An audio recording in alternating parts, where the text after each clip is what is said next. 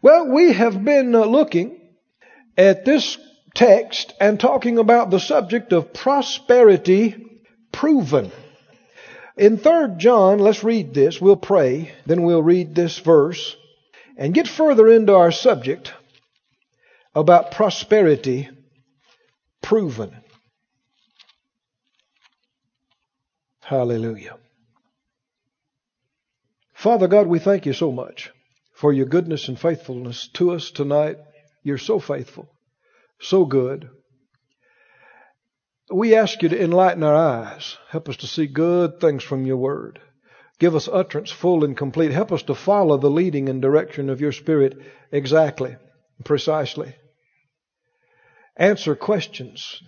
Show us direction and solutions. Let there come a supply of the Spirit, revelation of truth that sets free and deposits of your Spirit and grace. That lives be changed. In Jesus' name. We purpose not to be hearers only, but by your grace, doers. And we know as we do, we will be blessed. And ahead of time, before we see or hear any change, we give you all the glory and we give you all the praise. Amen. Thank you, Lord. Everybody say, I'm a doer. I'm a doer. Say it again, I'm a doer. I'm a doer. I'm a doer I'm a doer. Of the Word of God. Hallelujah. In 3 John, verse 1, the elder unto the well-beloved Gaius, whom I love in the truth. Beloved, I wish, I pray, I desire, above all things, that you may prosper and be in health, even as your soul prospers. Everybody read that second verse out loud with me, please. Beloved, I wish above all things that you may prosper and be in health, even as your soul prospers. Is this the Word of God? Can I take this personally? God talking to me. You take it personally. God talking to you. Is it His will revealed for us? Could I say that here I've seen the Word and the Lord has told me that above all things, He desires me to prosper. Above all things, He desires me to be healthy. And it's going to happen as my soul prospers. Right? Is it God's will for you to prosper? Hmm? Somebody said, well, that's talking about spiritual prosperity. It's talking about complete prosperity. He already talked about soul prosperity, you know, in that last part. That's emphasized there. So what kind of prosperity is this? This is external prosperity.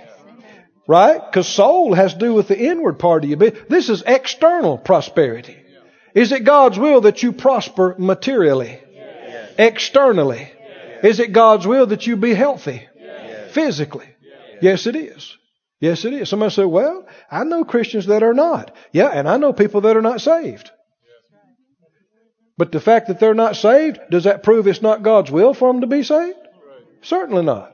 Just because somebody's not enjoying something doesn't reveal the will of God. No. You got to make up your mind now that whether anybody else you know believes this or not, you're going to have it. Right? You know, the, maybe we'll get to it eventually, but the Bible talks about being persecuted for prosperity. And you just got to get ready for it. You're going to be persecuted for all the blessings of God. Did you hear me? Not everybody's going to like it. And some people's going to make fun of it. And if they said it about Jesus, they're going to say it about you. I mean, Jesus' own closest followers said, ah, that's a waste. All that money on you? You could have sold that and given it to the poor. This is what they said about Jesus. Right? So what they're going to say about you? what do they drive a new car like that for? They could have sent that to the mission field. What do they do that? Have you ever heard that kind of thing? This is the same thing Judas Iscariot said. It's amazing people don't put it together. You know why Judas said it? He was covetous. Why do these people say these things today? Because they'd rather they had the new car. It's a fact. They want what you got. They're aggravated they don't have it and that you do. And they, you know, they don't want to admit that. So they want to make some kind of spiritual thing out of it. I've had people in the past want to challenge me about these kind of things. And I got one question for them. Anybody want to challenge me about what I wear, or how I live, or what I drive, or what I do? Fine. What percentage of your income did you give last year? That's my question. Not amount. Not amount, not dollar amount. What percentage? If I did better than you or more than you, you ought to be quiet and walk away. Right? And if you didn't even tithe, why are you talking to me? Right? If I'm giving twice the percentage of my income that you are, what business is it of yours? If I've got 12 mansions and 9 new cars, right? I'm doing better than you. Supporting the king. You understand what I'm saying? And besides that, it's not for me to judge you or you to judge me. That's before the Lord. Right? But it comes back to this. Is it God's will for us to be blessed? Financially and materially. Now, I'm telling you, the devil will fight you about this. Just like he'll fight you on healing, he'll fight you on other things. I mean, the enemy comes to steal the word, doesn't he? And if people receive it, but it's a shallow reception, then when the sun beats down and the word is tried in your life, people get offended. Don't they? Well, I tried that tithing stuff and I tried that. And, and then when they don't see it work in their life, uh, not because it didn't work, because they quit. Because they never believed it to start with. They were trying it. You don't try the Bible. You do the Bible. Right? You, you either believe it or you don't. If you believe it, you commit to it that I'm going to do this. I don't care how long it takes. I'm going to live like this from now on. Whether it looks like it's improving or it looks like it's not or it feels like it, I'm doing this by faith. And when you commit to it like you're going to do it forever, even if you didn't see any change, it won't be long till you'll see some change. But if you're trying it out, well, then you'll wind up offended and disillusioned and bitter. And there's a lot of these kind of folk around. And they're ready to tell other people, oh, ain't nothing to that. You know, they're just after your money and, you know. Listen, you got to make up your mind what you believe. Right? Not what some man said. What is the Bible? What did God tell you? And are you committed to it and to living that way? I decided that some years ago for myself, and I am so glad I did, because man, I'm you're looking at a blessed man. It just keeps getting better and better. Amen. Better and better and better. Now it didn't turn around overnight. I didn't see it all happen in a week or two or a month or two or even a year or two. But if you just stay with it, everybody say stay with it. Stay with it. Stay with it. Well, the Lord told us that it was His will for us to prosper. Hmm? Yes, He did. I accept that. I believe that. And we are going through the Bible now looking at proof of this revelation that it's God's will for us to prosper. That's why we're calling it prosperity proven. But we talked about how, what prosperity is and what poverty is. And we talked about the scripture, you know, that you don't prosper first in your account or your pocketbook. You prosper first in your soul. Right? You gotta quit thinking like a broke person. You gotta quit talking like a poor person. You got to begin to see yourself in Christ, in redemptive reality. Amen. And he, though he was rich, he was made poor for our sakes, that we might be made rich. And in Christ, we're just as rich as we are saved, as we are healed, as we are righteous. That's not based on what you feel and see. That's an accomplished fact in Christ. Well, you got to begin to talk that way, think that way. Amen. Make plans to do things that rich folk do. That's one of the biggest challenges that you have is getting your mind renewed so that you don't think. I know a lot of you like me. I grew up in central Mississippi and I grew up in uh, generations of poverty thinking. And you just think that way. I mean, you look in the Sears catalog when I was a little boy and they had the good and the better and the best. I never looked at the best. That was for somebody else. Right? I didn't even look at the better. I mean, you, you wondered if maybe someday you could get one of the good ones. But you didn't even look at the other stuff. Why? Because you think broke. You're not just broke on the outside, you're broke in your soul. You're broke in how you see yourself. So we talked about that. And then we talked about what kind of God is our God. Is he a God of prosperity? Or is he a God of poverty? Is he a God of abundance? Or is he a God that sometimes likes to see you struggle some? We looked at his names. What does his names reveal? Because so many of his compound redemptive names reveal his character. We looked at El Shaddai. Ain't nothing broke in that. Right? Ain't nothing poor about that. El Shaddai. We looked at Jehovah Jireh. Yeah, there's nothing poor and broke about that. Right? And then we went back and began to see the patriarchs. The people who started out in covenant with God and knew God, they're alive today. Abraham, Isaac, and Jacob. And God revealed himself as the God of Abraham, the God of Isaac, the God of Jacob. Some dozen times in the Bible, he refers to himself as the God of Abraham, Isaac, and Jacob. And they're alive right now in heaven. We said if we could get them to come down and interview them. If I could take, you know, Father Abraham today and hand him our wireless mic and say, uh, Father Abraham, you walked with God. He calls you his friend. Does God ever want us to be broke? Uh, what did you experience of God when you walked the earth? And we went by it in detail. What kind of God did Abraham know? He knew a God who blessed him. Oh, who made him very rich. Right? What about Isaac? Same thing. Inherited all his daddy's money. Started out life like that. He knew a God who made daddy rich. And just increased him all the more. He knew a God who gave him a hundredfold in one year. Right? What about Jacob? We've been talking about him. Well, Jacob had a rocky start. He started out as a deceiver, a liar, and a tricker.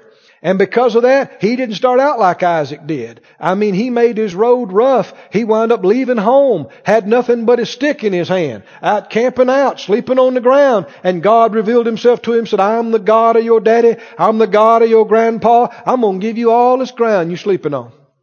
As far as you can see. He said, well, if you will, and if you'll be with me and help me get back, not get killed, not starve to death, and give me something to wear, I will tithe, and I will, you'll be my God, and I'll be your man, and this place will be the house of God. And he did it. Came back, walked out there with a stick. Twenty years later, he's a hard worker. He stayed with it, and he trusted God. Came back a rich man. Everybody say rich man. That's the kind of God Jacob knew turned and changed from a deceiver to a prince with God. Hallelujah. Jacob to Israel.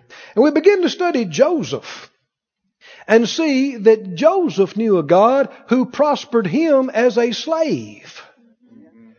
He was a very prosperous man as Potiphar's slave. Now explain that one. He, the man is a slave. But he's prosperous. What does that mean? Wears good clothes, eats good food, rides a nice horse. Yep. Right? Yeah. Somebody said, who is that? That's Potiphar's slave boy. Huh? He don't look like no slave boy. But then it went down. And he lost that position because of Potiphar's lying wife and wound up in jail. But he wouldn't give up his vision. He wouldn't turn loose his dream. God had showed him a vision of him ruling and reigning. Right? And he wouldn't turn loose of him. Even in jail, he didn't lose his vision. How many are seeing something? You know, you can't be a fly by night person with this kind of thing. You gotta lay hold of the vision and word of God with all your heart, soul, mind, and strength. And I don't care if a month passes, a year passes, five years pass, ten years. You stay with it. You just keep believing it. You just keep saying it. You just keep expecting it. And we see Joseph in one day come out of the dungeon and become ruler of all the land. How quick things can change. I said, how quick things can change. He wasn't sleeping on the street. It was worse than that. Right? He wasn't eating half of a sandwich. It was worse than that. He's in the dungeon with chains and rags on his back. Now let's pick up there and go on. Go back to Genesis, please, again. I want us to see something that happened, and we're going to begin to see a big principle in the Word of God. A scripture you know, but I won't, I won't bring it up right now. See if you discern it, if you think of it before we get through. In Genesis, the 39th chapter, 39th chapter. How many believing with me tonight now? You, you hooked up with me? This is not just all up to me. Utterance is greatly affected by the hearers. Be believing with me? Genesis 39, we talked about the God of Abraham, the God of Isaac, the God of Jacob. Did they know a God who wanted them broke? Did they know a God who stole from them? No. They knew a God who made them rich. Every one of them. Very rich, the Bible said. In material things. And Joseph, he started out privileged, got the coat of many colors, but then because of envy, everybody say envy. envy. Now see, that's what we already started talking about. Prosperity brings up these issues. The more blessed you are, you have to deal with it. Hmm? The more God does for you. Uh, I've been praying about some of these things for myself. You know, right now, because I'm, I'm blessed. I am. But the Lord's dealing with me about other stuff He wants to do for me and do with me. And, and I've been saying, well, Lord, I'm okay. I mean, I'm happy. But you know, ministers a lot of times hide their prosperity from the people. It's a common thing. Hmm? And we haven't done that. And I don't intend to start that. But I'll just be honest with you, you have to deal with it because you realize, well, some people think, well, that's too much. Well, how much is too much? It depends on who you ask. Right? To one person, you know, a hundred dollars is too much. To another person, a million dollars is nothing. Depends on who you ask. Right? And that's why pastors are tempted, and not, not just tempted, I mean, I know all kind of pastors that hide their prosperity. They hide it. And I know why they do. Because you don't want to deal with the flack. You don't want to deal with it. What you know people are going to say. And a lot of it's people don't even go to the church. Hmm? But you know it. And so you are tempted. But I don't believe in it. There are scriptures in the Bible that talk about as the prophet or as the pastor, so the people. We're all linked together. Right? And my prosperity and yours is linked together. Right? And we're supposed to lead, not just in prayer and in Bible quoting, we're supposed to lead. Right? In vision. Amen? You excel me and go way on out beyond me in prosperity. That's wonderful. Tell me about it. Stir me up. Right? But I'm supposed to take a lead too. We're supposed to think big, talk big on every area. Can you say amen? And if people talk, then they talk. Now that's easier said than enjoyed. But I'm not just saying it for my benefit. It applies to you equally. Right? Because, you know, you're blessed to a certain place, people don't say too much. But you go beyond that, and folks start talking about you. Did you hear me? Are you willing to take that? Are you willing to deal with that? Are you willing to be thick skinned and to just say, well, you know, they don't know what they're talking about. They don't know what I give. They don't know what I do. And don't feel like you got to defend yourself all the time. What business is it of theirs? Well, don't get worked up. Relax. I told you it was happening. I told you it was part of the deal. How many remember when Jesus was talking about the rich young ruler? And he told him about giving. And then he talked to the rest of the guys and he said, anybody, you turn loose of houses and lands and whatever he went on down the list for my sake and for the gospel's, he'll receive a hundredfold now in this time with persecutions. Now I know you don't like that part. I'm not crazy about it. But it's there. Right? And the Lord's going to bring you up. Hmm? He's bringing me up. He's bringing you up. And people are going to look at you and they're going to go, how much did that cost? And you ain't going to want to say. and you don't have to say. But nor do you have to hide your blessings either. Well, I'm not wearing that to church. You better wear it. Bring it on. Amen. You better pull it out. Let's see it. Let's big ring. I mean, if I have to wear my sunglasses up here, I will. Whoo! Who's got that big ring on? Suit me fine. If 90% of the cars in the parking lot was more expensive than what I'm driving, it just make me happy, happy. Amen?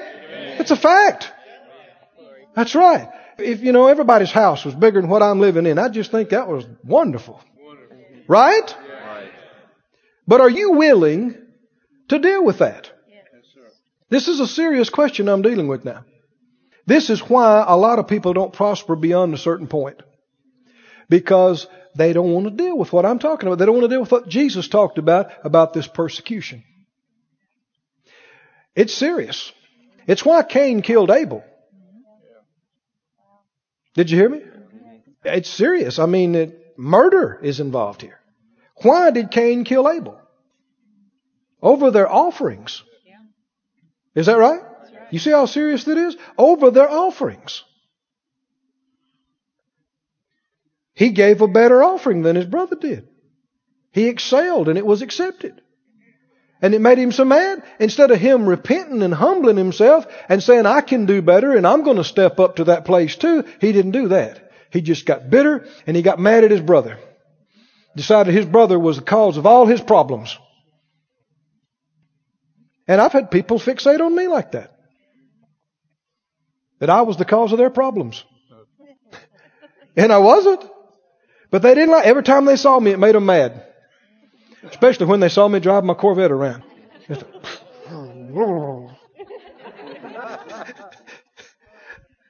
it makes some people fight mad if I got a nice watch on. Or any preacher. Did you know that? They don't even bother to ever try to find out how they got it.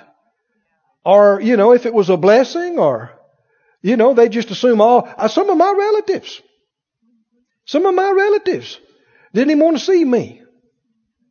They just assumed I was a crook. That's right, had to be. If you're a preacher and you got stuff, gotta be a crook. Lying, stealing rascal. Gotta be. Didn't know a thing in the world about me. Hadn't seen me in 20 years. But got mad, upset. No, I don't even want to see that. I don't even want to see I don't want to be around him. Well, I could take it personally and get down and lose my victory. Life is too short for such. Me to let somebody else's ignorance ruin my party. when I could be having fun. Right? You know, brother Lester Sumrall said years ago, uh, you know how he, he'd belt something out. I mean, you know, he said, other people's heads. There's no place for me to look for my happiness. Other people's heads. There's no place to look for your happiness. And that's true. Well, they don't think this or they don't think that. Well, what do they know? I know they don't know anything about me or they wouldn't say that. Right? Amen. So it's ignorance talking. Right. Don't pay attention to it. Yeah. Now I'm not just using up the time here. How far do you want to go? This is a serious issue. Something for you to pray about, something for you to look at. Because you get to a certain place and it starts being uncomfortable around some people. I know a lady one time, she came to me talking. Uh, she had two friends of hers, ladies. The three were friends. They were best buds. They did everything together. They shopped together. They went out and ate two or three times a week together. They had families, but they were friends. And all three of them were pretty heavy. physically. This lady lost 50 something pounds. And I mean, looked sharp, had a whole new wardrobe, and toned up and trimmed up. And after a few weeks, her friends are calling her. And uh, it went on until it was obvious. And she called one of them. She said, Did I do something wrong? They said, No. You didn't, nothing's wrong. What does that mean? Something's wrong. Something's wrong, all right. And they finally, you know, they just didn't want to be around her anymore. Why? Why? Envy. Envy. Why? They to have been saying, How'd you do it? Show me. Right? That's what Cain should have been doing with Abel. How'd you do that offering? Jehovah was pleased with yours, but he wasn't with mine. Help me. What do I need to change? Show me how. He'd have helped him. Right? You see, it's when people get bitter, though. And they go, that sorry rascal. You ain't no better than me. God's playing favorites. It ain't fair. It ain't fair. It's not fair. She can just eat anything and never gain a pound. I just look at it and gain five pounds. You're believing lies. Hmm? It ain't fair. I work so hard and don't have anything. And look at them. Spend all that money on that new car and they got this and they got that. It just falls on them. It ain't right. It ain't fair. You're deceived. You're believing lies. Mm-mm. No. How far do you want to go? How much are you willing folk to talk about you? Huh? Your family. Hmm? I said your family. I said your family. They say, can you believe it? Papa and Mama gave a hundred thousand dollars to the missionary. That's supposed to be our money.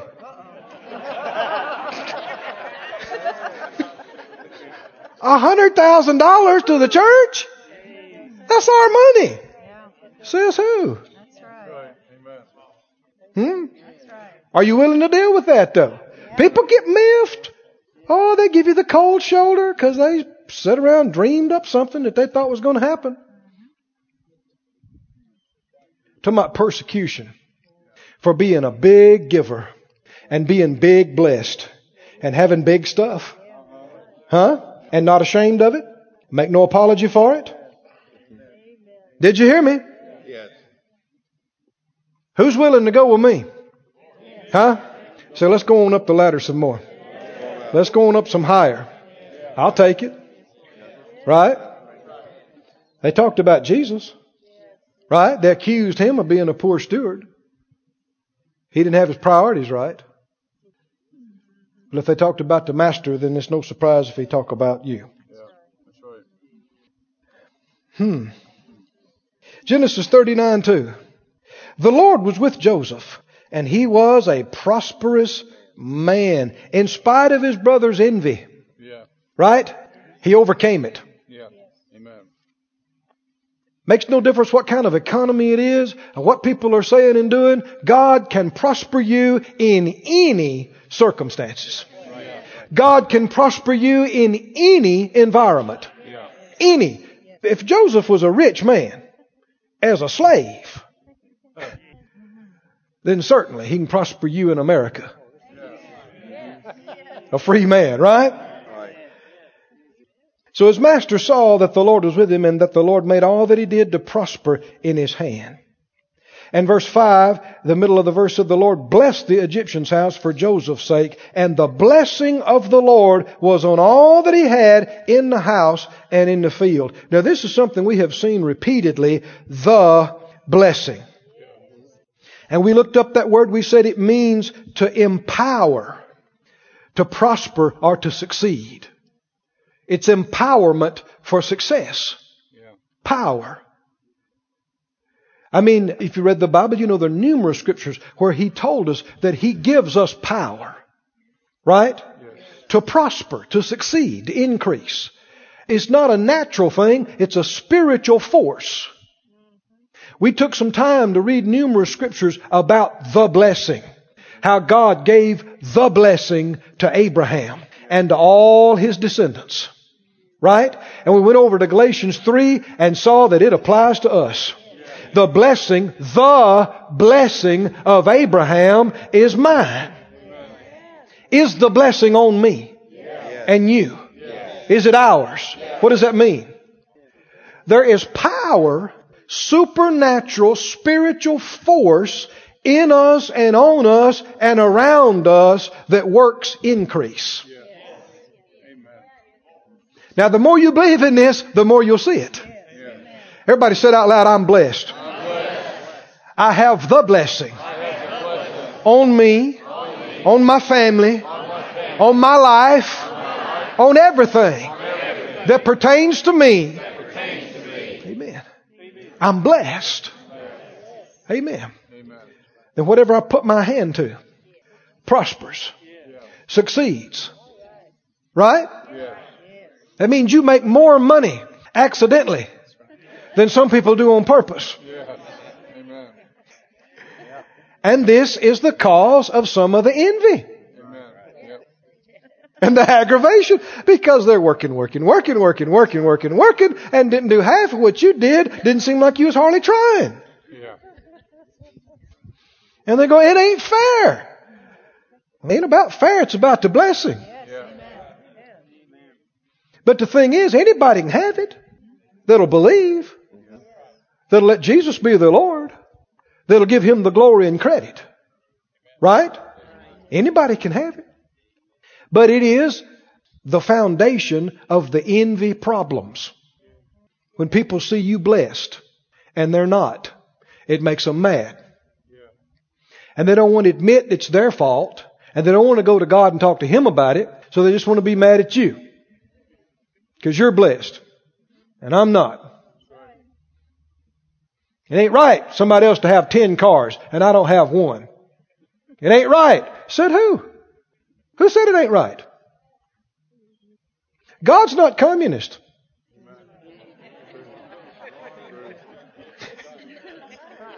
I got a flash for you now. Everything is not going to be equally divided in heaven. Mm-mm. Jesus is the one that taught the parable. The one who did good and increased his five into ten, he took the one away from the man that didn't do good and gave it to the man that had ten. And the whole crowd said, Lord, he's already got ten. He said, I know, give it to him. See, they think, well, that ain't fair. It's completely fair. God knows what's fair. He knows what's right. People who are good stewards with what they have, who are faithful to give, who are faithful to believe, are going to be blessed far beyond those who refuse to. And that's fair. I said, that's fair. Right? But we're not to judge each other because I don't know how faithful you are and you don't know how faithful I am. Leave that in the hands of the Lord. But it is the source, you know, uh, not the source, but it's the occasion for the envy. How many still want the blessing? Hmm? When the blessing is so obvious on your life, it is so obvious. Some people like me will be glad. Yeah. Other people will not. That's right. It'll aggravate them. That's right. How many understand? It's the grace of God when you can lose weight and other people didn't. It is. It's the grace of God. When you can shape up, when you can get out of debt and pay it off, Yeah. and other people didn't. That's the grace of God. And it's the blessing. It's the blessing. Right? Right. Right. Well, some folk won't like that. They go, I don't, that ain't right. I work just as hard as they do. It ain't about working hard. Right. You need to be diligent, but it ain't. There's people work, oh, there's people work so hard and are broke all their life. There's more to it than working hard. It's the blessing on what you do. A little bit blessed goes a lot further than a whole lot worked hard for. Everybody say the blessing.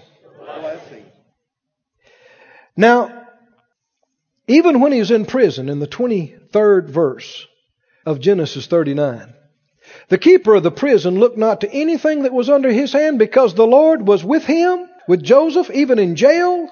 And that which he did, the Lord what? Made it to prosper. Why? The blessing was on him and he didn't give up. Right? He's in faith. He's holding on to his vision, even in the cell. Well, you know the story. The baker and the butler of Pharaoh got thrown in jail too. They had dreams. Joseph pops in one day and says, Hey fellas, why are you so sad? Now when you think about it, that's a peculiar thing to say in the dungeon. right? But it tells you what kind of man Joseph was. Yeah. Right? He was in the dungeon, but he didn't let the dungeon get in him. Yeah. And he still got the victory and still smiling in the dungeon. Amen. Looks like everybody's forgot about him. His daddy and his mom thinks he's dead. Right? But he didn't despair. He didn't quit. He didn't give up. He pops in. He says, Hi, fellas. Ah, why are y'all so sad? They could have said, We're in the dungeon. We're eating this slop. They say they're going to execute us. You need some more reasons? Those are not reasons enough to be depressed for the Christian. Are they? you may think I'm wandering around, but the Lord's leading us tonight. Are you with me? Stay hooked with me now. Peter, the night before his scheduled execution, was doing what? Huh? Sleeping like a baby. Right? Peace. Enjoying his salvation on that cold stone floor, supposed to be killed tomorrow. But the church was praying. Amen. And he got delivered. These are the kind of people that get delivered. The people that moan and cry all night are not giving the Lord something to work with. They're not giving him faith. So Joseph is up. He interprets their dreams for them. And he tells the one that was going to be restored, he said, Now remember, when you get restored and you get back to Pharaoh's court, tell him about me, because I'm innocent. I don't deserve to be here. That woman lied on me. Please tell him. Well, he got restored just like Joseph interpreted the dream, but he forgot about Joseph. That would have been reason enough for some people to get bitter. Right? Ain't that like it is? You help somebody, and as soon as they get out of the problem, forget you. It ain't right. He could have got bitter, and the story wouldn't be in here. He didn't give up his dream. He didn't give up his vision. And Pharaoh had the dream, you remember? Seven fat cows. And then seven lean cows. And lean cows ate up the fat cows. And he wanted to know, what does this mean? And it was repeated in the second part of the dream. And, and so he called all of his astrologers and stargazers and all of his folks, and they couldn't figure it out. And then the, uh, is the butler, right? He remembered Joseph. And he told the Pharaoh, and the Pharaoh sent for him. And Joseph shaved and put on clean clothes and come out of the dungeon and appeared in Pharaoh's court. And Pharaoh, now Pharaoh, this is the mightiest empire in the world. He's the strongest king, if you will, in the world. Richest. Most advanced culture. He's been in the dungeon for years. He cleaned up. Dressed for success and all that. Represent God.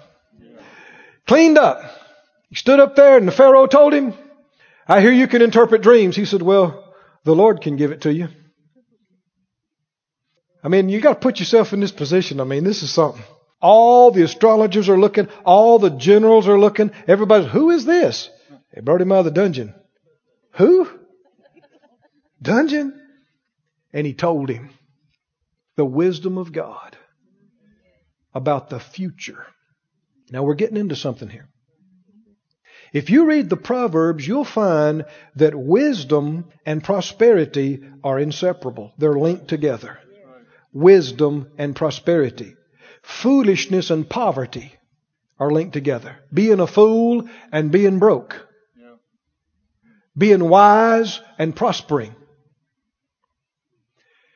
You know, this planet is rich beyond anyone's understanding.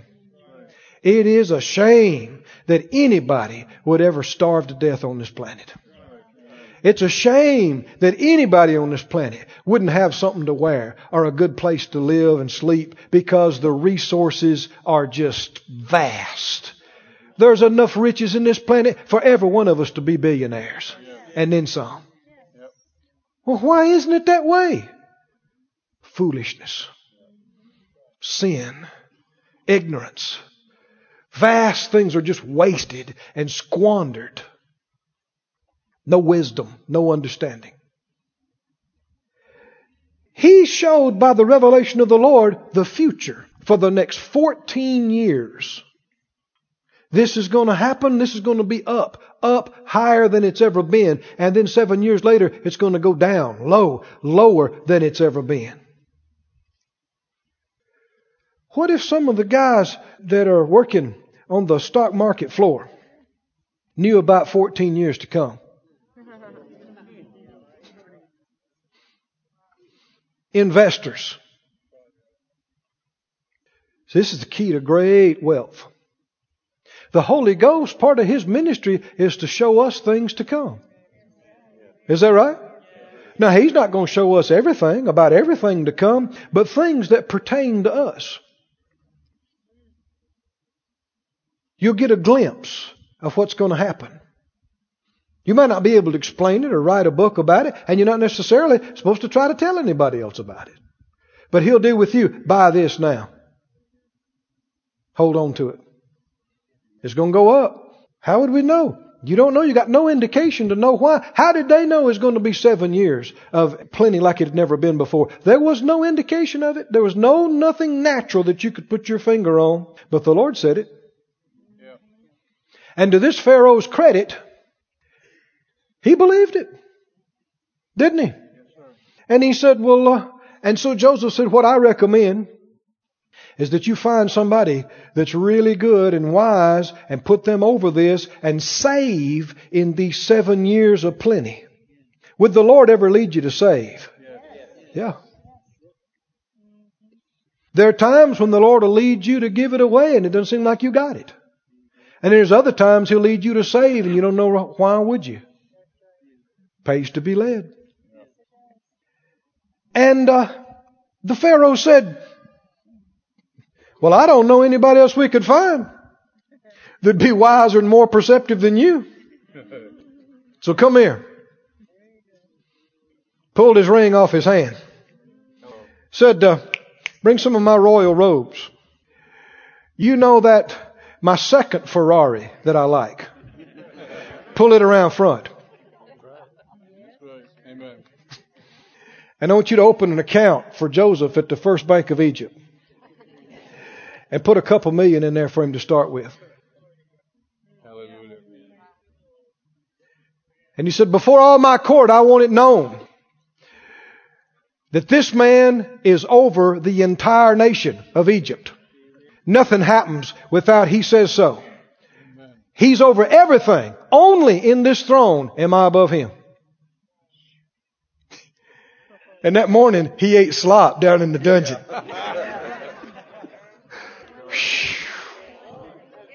what God can do.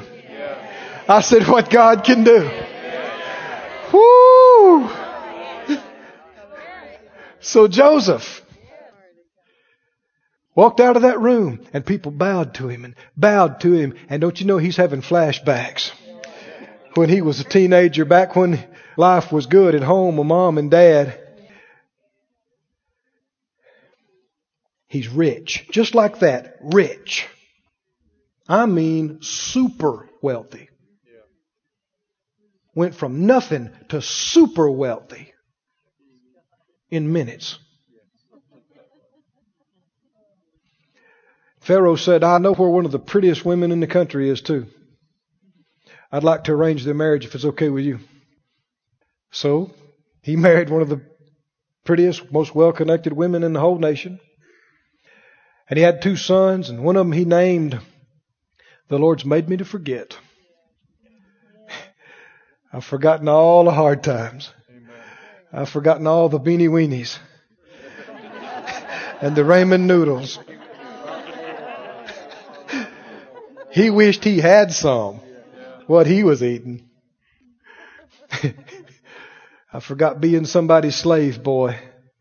The Lord's made me to forget. And the Lord's blessed me. Friend, this is what happens to those who will not relinquish their vision. Even after years. I mean, he, it didn't just seem like it wasn't working. He's going backwards. Do you understand? From slave boy to dungeon. I mean, he's going backwards. He's going down. It looks hopeless. Looks like everybody's forgot about him. But you can't, don't you think the devil told him that in that dungeon? Day after day?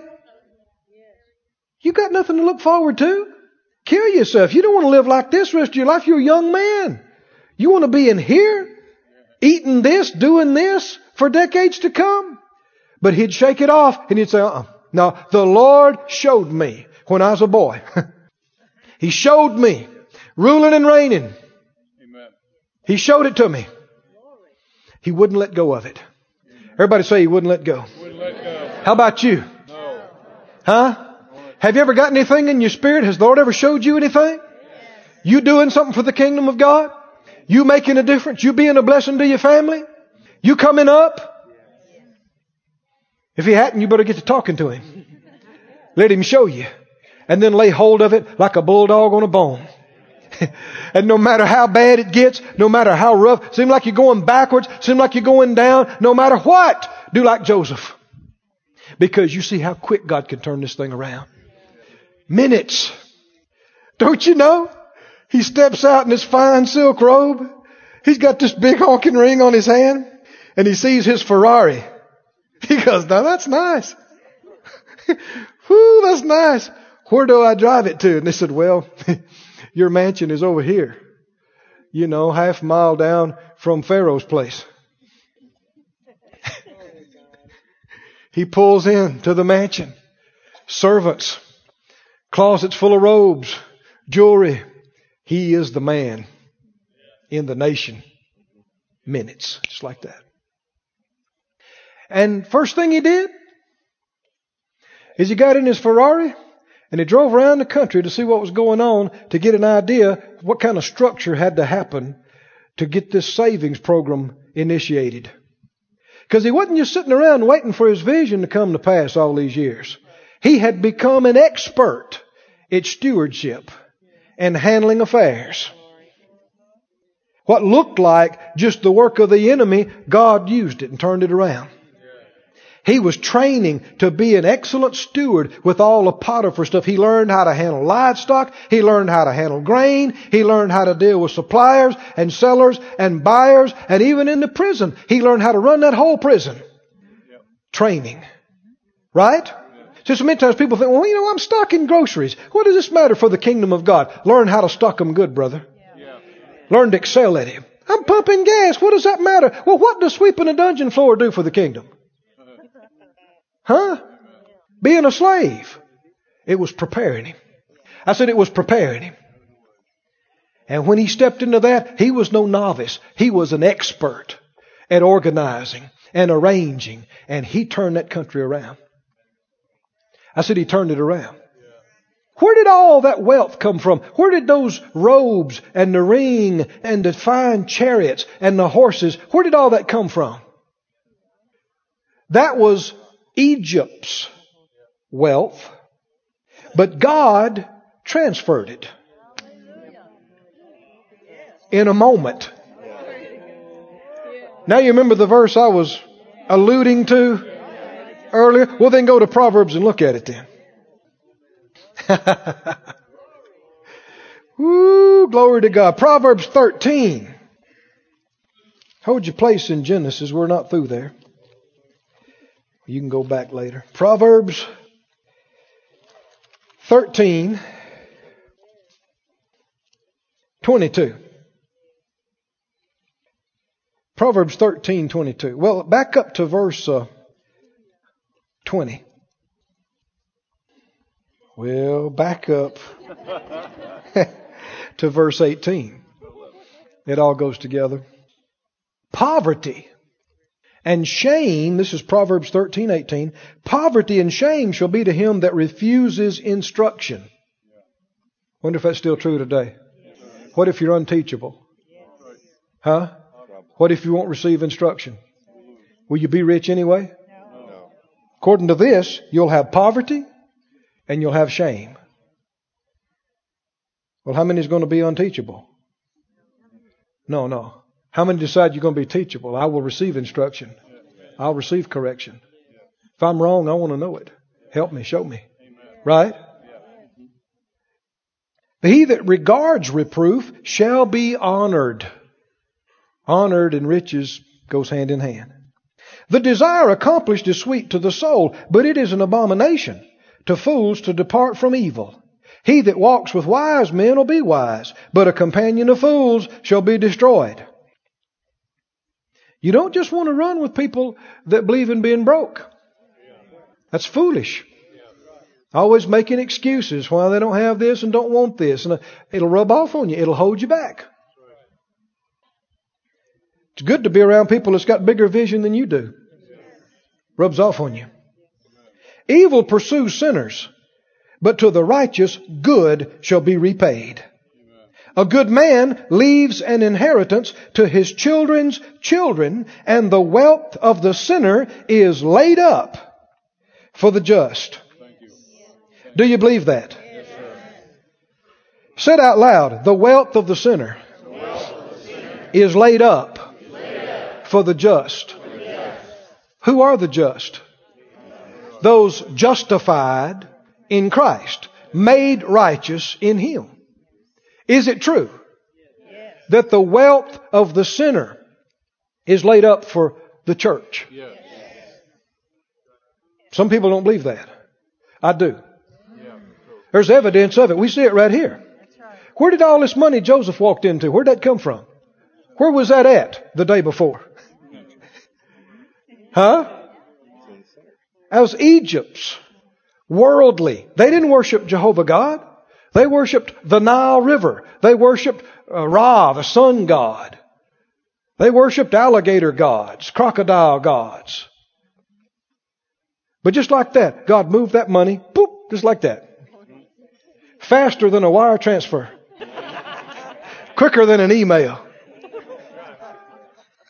Huh? It was no accident. The Lord had showed Joseph some of that. He didn't know all the details, but he showed some of that to him when he was a teenager. Now you see, this is not an isolated instance. You see it again and again and again. Hold your place there and go back to Genesis you see that he went literally from rags to riches in a moment of time, and the money came from sinners. But then you read over to Exodus. You begin to see this theme. We're going to camp on this, so we won't do it all tonight, but you're just going to keep seeing this and keep seeing this and keep seeing this. Where did all that money come from? It came from sinners. Yeah. It came from the ungodly rich in Exodus. After Joseph had died, the Bible said a Pharaoh came up who didn't know Joseph, didn't respect Joseph nor the people of Joseph. And they afflicted them, made their life hard with bondage. And you know that they forced them, passed a law that the Hebrews had to throw out their baby boys had to throw them in the river. Where, of course, they either drowned or crocodiles got them or whatever. Now, what an awful law. Moses was born. And his parents saw him and they, they couldn't throw him in the river at the moment. They kept him as long as they could. And of course, he's getting bigger all the time and crying louder and everything else. And finally, they made the little boat for him, put him in it, and prayed over it. And here he goes floating, which was for all the other babies to their death. But he floats around the corner, and there's Pharaoh's daughter Yeah. taking a bath. And she finds him and opens up the basket, and he is the cutest thing she has ever laid eyes on. And uh, I imagine the angel poked him right about then, and he smiled at her. and it was just too much. She knew what he was. He was a Hebrew baby. What's he doing in the river, you know? I mean, she knew. But she's Pharaoh's daughter. She gets away with a lot. And uh, so Moses' sister is watching. And when she pulled him out, verse 5 of chapter 2, Exodus 2. Exodus 2 5, the daughter of Pharaoh came down to wash herself by the river. Her maidens walked along the riverside. When she saw the ark among the flags, she sent her maid to fetch it. When she opened it, she saw the child. Behold, the babe wept. She had compassion on him. She said, This is one of the Hebrews' children. Then said his sister to Pharaoh's daughter, Shall I call? His sister. Who? Moses' sister just happened to pop up and said, uh, Do you want me to go and get somebody to nurse this baby for you?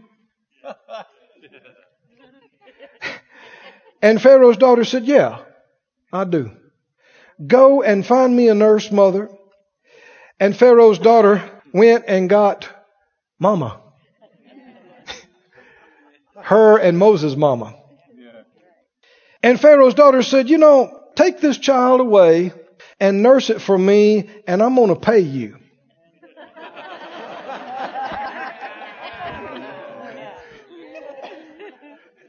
Woo, now we're talking about prosperity.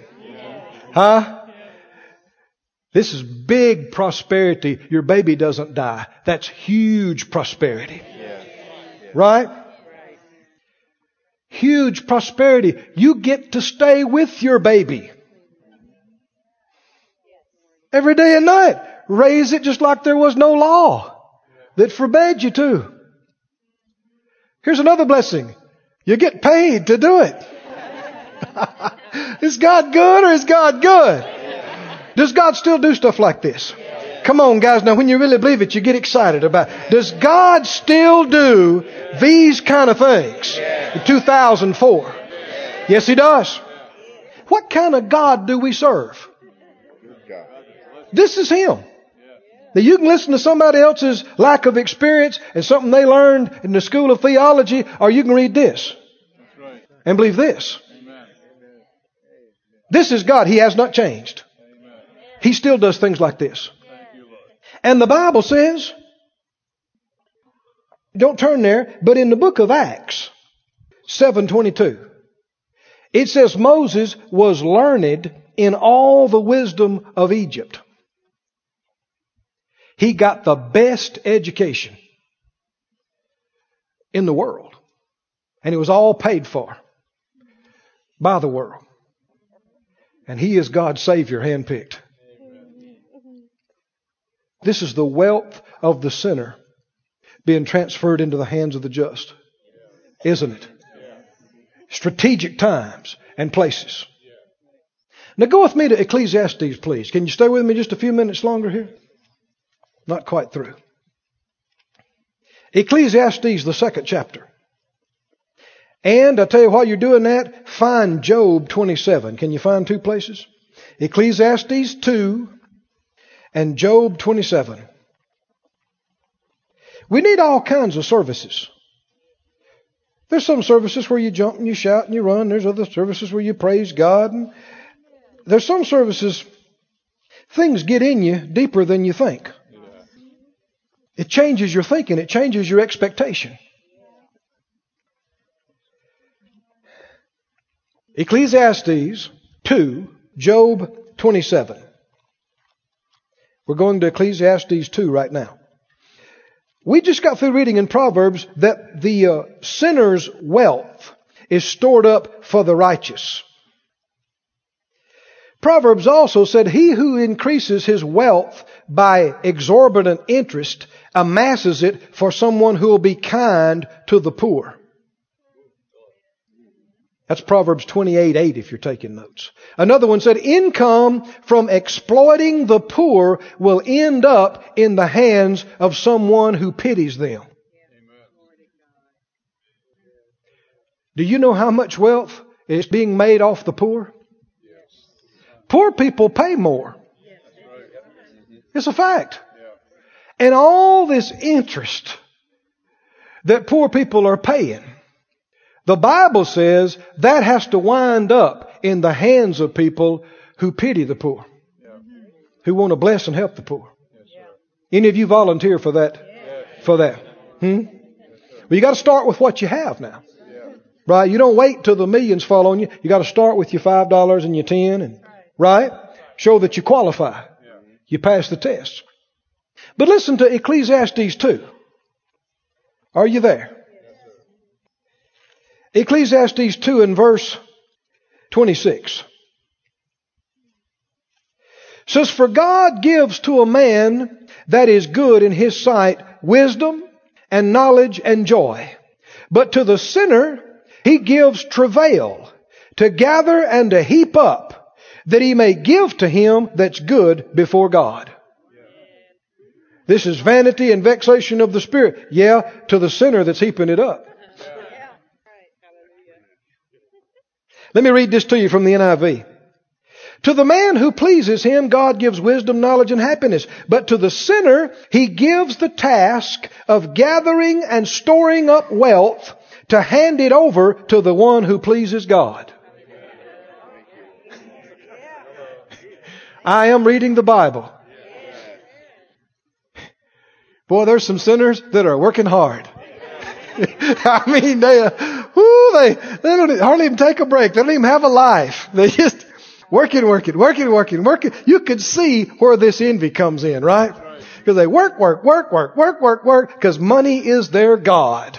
And then God goes, whoop. And we come into a bunch of wealth and didn't even work for it. It's called the blessing. It's the fulfilling of prophecy. How many believe this has to happen? It has happened, but it has to happen on a global scale. Hmm. Glory, glory. Go to Job then. This is another scripture that says almost the same thing. We're talking about prosperity proven. Not what I think, not what you think, what the Bible says. Job 27, are you there? Job 27, talking about the ungodly man. 27, 16. 27, 16. Though he heap up silver as the dust, and prepare raiment as the clay, he may prepare it, but the just shall put it on, and the innocent shall divide the silver.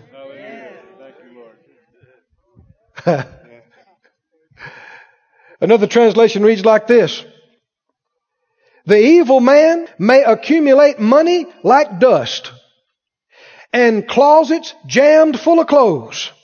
Yeah, he may order them made by his tailor, but the innocent shall wear that clothing and shall divide his silver among them.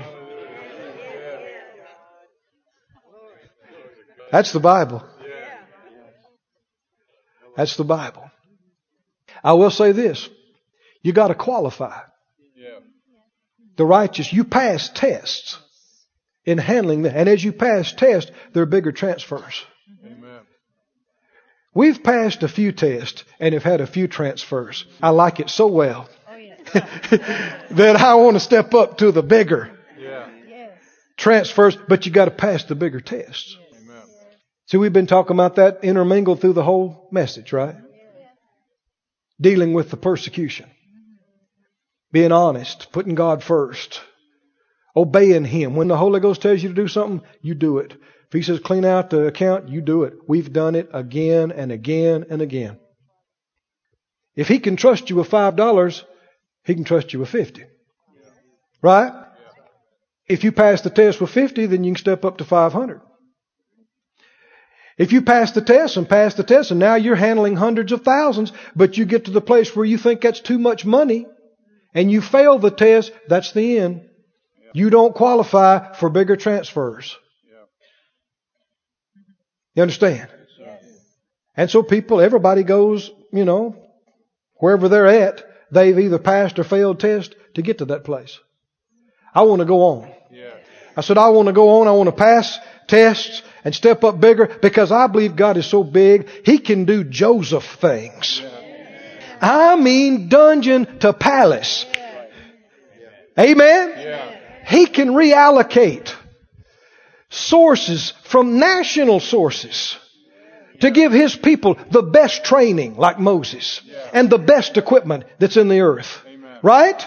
He used to do it. He still does. Stand up on your feet, please. Glory be to God. He may pile it up, but the just will divide it.